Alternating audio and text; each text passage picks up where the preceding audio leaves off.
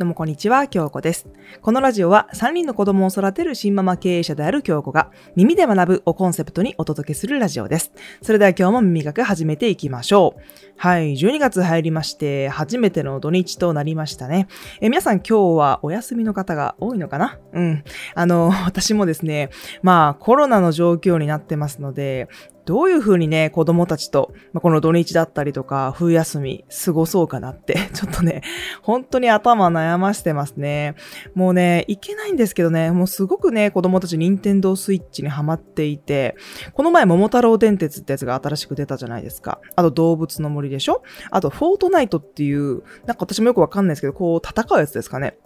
なんか最近それがアップデートがあったとか言って、なんかね、ハマってますね。皆さんね、あの、お子さんが見える方、そしてあの、本業今日お休みの方、いかがお過ごしでしょうか？えー、そんな中ですね、私のラジオ聞いていただけてすごく嬉しいなと思ってます。え今日はですね、そのお仕事と実生活のこう境目じゃないですけど、どういう風に皆さん切り分けて考えているかなっていうことを少し深掘りしてね、お話ししていければと思います。はい、はい今日は仕事と実生活、どういうふうに皆さん区切ってますっていうお話なんですよね。仕事と実生活、まあプライベートですよね。それって、まあ全然切り分けてますっていう人もいるかもしれないし、いやいや、結構密接に関わってますっていう人もいると思うんですね。まあそれは、あの仕事にも関わってくるかもしれないですね。で、皆さんどれぐらい一日働いてます？仕事。仕事にかかる時間ってどれぐらいかかってますかね？まあ、会社に勤めている人であれば、多分1日の労働時間っておよそ決まってると思うんですね。多分8時間ぐらいかな。えー、9時から18時だとして、昼に1時間休憩とかがあって、まあ、会社に行っている、その、なんて言うんだろう、通勤時間行く時間と帰る時間が、まあ、まあ、約2時間ぐらいって合わせたら、結構時間食ってるなって感じなんですよね。で、その他にやることたくさんあるじゃないですか。例えば睡眠、するのにまあ6時間から、まあ、人によっては8時間ぐらい撮ってる人もいるかもしれないし、まあ、ご飯3回食べますよね。で、お風呂やったりとか、まあ家事ややる人なら家事やったりとか、って考えると、結構ね、1日24時間しかないので、なんか好きなことやる時間とかって結構限られてきたりするんですよね。で、これがまあ休日だったね、今日みたいに土日とかだったら結構時間ね、取れるかもしれないんですけど、これが平日だったらって考えたら案外時間ないですよね。どうだろう皆さんどれぐらい時間取れてます？私30分しかないんですっていうね、人もいるかもしれないし、私3時間ぐらい取れてますっていう人もいるかもしれないですよね。その時間の割合というか、どれぐらい時間が取れるかによって、まあ、自分がやりたいことだったりとか、本業とは別に副業っていう形でなんかを取り組んだりとか、結構変わってきますよね。で、仕事もね、まあ、定時で終わるっていうことも限らないじゃないですか。残業した日だったら自由時間が減るわけなので、まあ、結構こう仕事の一日に占める割合って、うん、まあありますよね。で、それってまあ時間っていう、そのなんて言うんだろう、一日の割合のその時間っていう部分だけに区切ったとしても、かなり長い時間、まあ仕事っていうものに費やすということになると思うんですけど、時間以外にも結構悪影響じゃないですけど、影響を受けることってあるかなと思っていて、私はそれ人の気持ちかなって思ってるんですね。例えば、まあ、仕事自分が例えば、うん、ある役職についていてプロジェクトを動かしていたとしますと。で、あの仕事、なんかこのうまくいくかなとか、どうなってるかなとか、部下にこれ伝えたんだけどちゃんとやってくれてるかなとか、なんか仕事のことがこう頭から離れなくて、プライベートでも考えちゃいますっていうことありませんか？それ私でもよくあって、なんか家に帰ったら、まあ、子供のことだったりとか、家のことに結構集中して考えたいんだけど、いやー、あのことなんか今日途中だったし、あどうだったっけ？とか、あの人にこれ頼んだんだけどちゃんと伝わってるかな？とか、なんか結構頭から離れないことってプライベートでもあるのかなって思うんですよね。で、それがまあ悪い方向であったとしても、いい方向であったとしても、結構仕事と実生活って密接に関わってるのかなって思ったりしてて、なんでかっていうと、逆、あの仕事でね、こう、うまくいっているとしますと。うん、なんかこう、ね、案件が取れたとか、なんか褒められたとかね、あの、いろいろな場合があると思うんですけど、そうなると多分プライベートも結構気分上がったりするんですよね。なので、まあ仕事っていうのは、その人の時間とか、まあ出勤しているのであれば場所とか、あと気持ちの面ですよね。そういった面で結構大きく占めるものになったりするのかなって思いますよね。だから、な、なんで仕事をしてるんですかって言われれば、まあ、食っていかなければいけないし、住んでいる場所にもお金かかるしってなって、結構、結構お金がね、あの念頭に、っていうか、手段というかね、まあ仕事をするのはお金を稼ぐことが手段みたいな、そういう感じになってる方も多いかもしれないんですけど、でも、やっぱりすごい時間を占めてるわけですから、自分の人生に大きく関わる、こう、大事なものであるっていうことには変わりないのかなと思うんですね。じゃあ、でも、ね、その仕事っていうのはプライベートにも影響するし、逆にプライベートでこう気になっていることが仕事に影響するっていうこともあると思うんですね。例えば、うん、今日、あ、昨日か。じゃあ昨日、恋人に振らべ振られたとしましょう。そしたら、ね、次の日、朝からね、もう元気に、よし、今日も仕事頑張るぞっていけるかって言ったら、多分、多くの人がね、元気にいけないんじゃないかなって思うし、例えば子供が今日熱出しちゃってて、あのね、例えば見てもらってると誰かにね、そしたら、なんか気になっちゃって仕事に影響出ますよね。私は結構出ちゃうんですけど、だからプライベートでうまくいっているっていうことも仕事に影響するし、仕事でうまくいっていることっていうのはプライベートに影響するし、結構こう、やっぱり密接が関わってるのかなっていうのはよく思うんですよね。なので、こう仕事と実生活のバランスっていうものは、しっかりと考えていかなければいけないのかなと思うんですよね。ここが結構難しいですよね。うん、どうですか皆さん？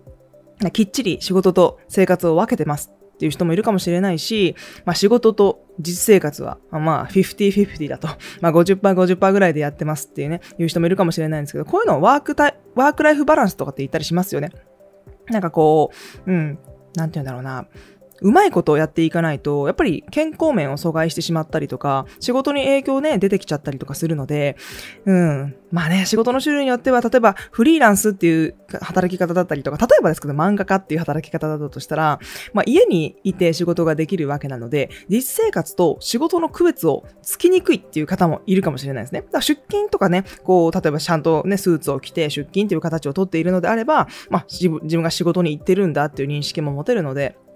そこ、そこのね、あの、区別ってのはしっかりできるかもしれないですけど、まあ、職業によっては結構境目が分からなくなったりね、するの仕事もあったりするのかなと思いますよね。まあ、でも、どんな仕事をしているのであってもですよ。なんか、こういう働き方だと、まあ、健康を阻害してしまったり、気持ちの面で幸せになれないなっていう思う働き方って私にはあって、例えば、本当は自分はしたくないのに、うん、したくない仕事をやらされてたりとか、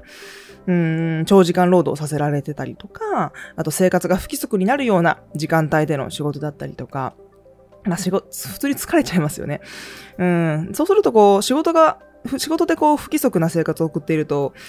うん、日常生活でもね、こう不規則になってきたりしま、してしまうので、バランスがこううまく取れないのかなって思ったりはしますよね。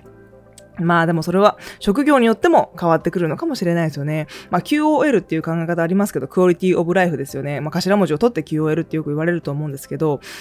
なんかこう、自分らしい生活を送って、自分に幸福を見出せるて、見出せているかどうかね。うん、そういうことは結構追求していかなければいけないのかなって思ったりしますね。今ってこう、働き方っていろいろな働き方があって、まあ、うん、もちろんいろいろな状況があると思います。本当に仕事が辞められなかったりとか、仕事を変えることができないっていう方もいるかもしれないんですけど、なんて言うんだろうな。私は伝えたいのは、私はこういうネットっていうね、こう、世界で仕事をしてるわけなんですけど、こんなネットで仕事ができるなんて最初思わなかったんですね。で、あのー、思わないっていうことはないのも一緒なんですよね。うん、ない、ないってことは、その世界を知らないわけだから、例えばこう時間を切り売りして働くような仕事っていうものをしかないと思ってたんですけど、でもまあ、自分がそういう仕事をしていたとしたら、例えば健康を阻害してしまっていたりとか、自分の気持ちの面で本当にやりたくない仕事っていうものをやってたかもしれないんですね。なので、私は、まあ、そういう働き方もあるんだよっていうことを本当に伝えたくて、まあ、ラジオだったりとかね、YouTube だったりブログだったりをやってるんですけれども、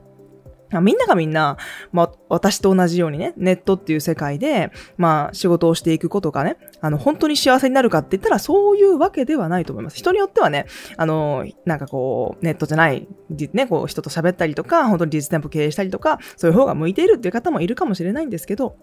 まあ、そういう働き方もあるよっていう気づきをね、得たいなと思ってるんですよね。で、まあ、人生ね、こう、いろいろ生きていく中で、いろいろなイベントってあると思うんですね。まあ、大学生の頃だったら、まあ、ね、勉学っていうものがあったりとか、えー妊娠とか結婚とか出産とか、まあ離婚だったりとか、仕事で言うと倒産だったり、リストラだったり、あと病気になってしまって入院をしてしまわなければいけない。手術をしなければいけない。で、年齢を重ねるにつれて親も年を取ってきて介護をしなければいけない。なんかこう人生の中で、こう大きなイベントっていうのかな。自分が年齢を重ねるにつ重ねるにつれて、そういうイベントって増えてくるんですよね。それによって、もしかしたら自分の働き方というものを変えなければいけない。生活リズムも変えなければいけない。うん、そのイベントに応じてね、自分の生き方を見つめ直していって、自分に合った働き方とか生き方ってどんな風なんだろうって、うん、自分の年齢をこう重ねるにつれて毎年毎年考えていくっていうことも結構大事なのかなって思いますね。まあ年末なので、あの、一回考えるね、こう機会ってあるかなって思うので、まあ、今日はちょっとライフのね、こう自分の人生というもので、どういう仕事を、働き方をしていけばいいのかとか、どういうイベントがあるか、それによって、まあ自分の働き方、生き方っていうものを考えてほしいなっていうお話をさせていただきました。あ少しね、時間が冬休みというかね、こう年末年始であるかと思いますので、皆さんも一度考えてみてください。それではまた次のラジオでお会いしましょう。京子でした。